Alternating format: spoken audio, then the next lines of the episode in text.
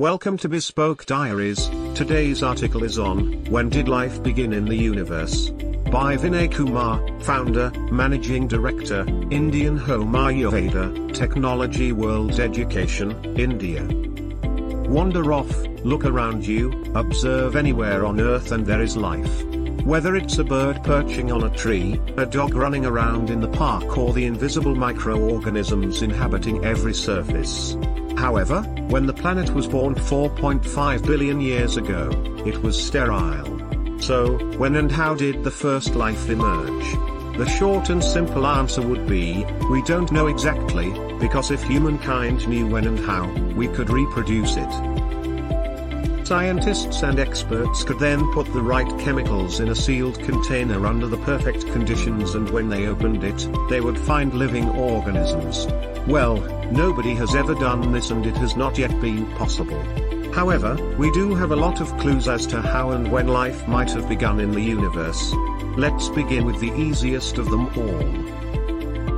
What is the definition of life? As many as 123 definitions of life have been compiled until now by scientists.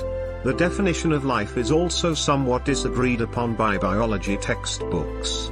Popular science writer and American ethologist James Gould writes that most dictionaries define life as the property that distinguishes the living from the dead, and define dead as being deprived of life. These singularly circular and unsatisfactory definitions give us no clue to what we have in common with protozoans and plants. Famous biology book writers Neil Campbell and Jane Reece state that the phenomenon we call life defies a simple, one-sentence definition. While author John Casti gives a single sentence definition, an entity is considered to be alive if it has the capacity to carry out three basic functional activities, metabolism, self-repair, and replication. NASA defines life as a self-sustaining chemical system capable of Darwinian evolution. How did life begin in the universe? This is where it all gets tricky. According to research, it boils down to three things when it comes to something being alive. First, the organism has to keep itself together, often with an outer layer, the removal of which is immediately problematic. Second, the organism must feed itself and this involves complex chemical reactions. And finally, life has to reproduce itself, which means it must have genes it can pass on. A more popular school of thought stated that life began with RNA, a close relative of DNA, in an RNA world. RNA can carry genes and copy itself just like DNA, but it can also fold up and act as an enzyme, just like a protein.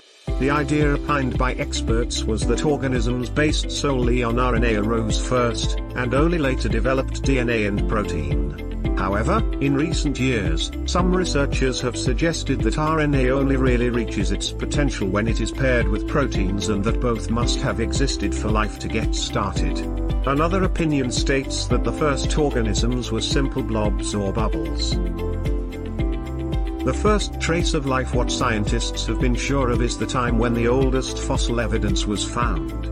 Scientists have discovered that life began at least 3.5 billion years ago in the universe because that is the age of the oldest rocks with fossil evidence of life on Earth. These 3.5 billion year old rocks with fossils can be found in Africa and Australia.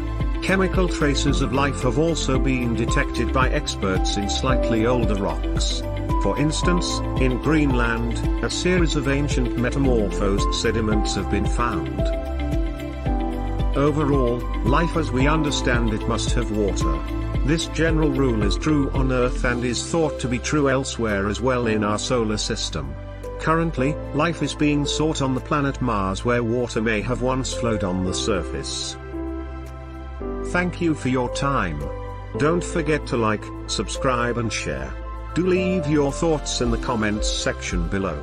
For similar type of article please reach us at contact at thebespokediaries.com or you can visit our website www.thebespokediaries.com.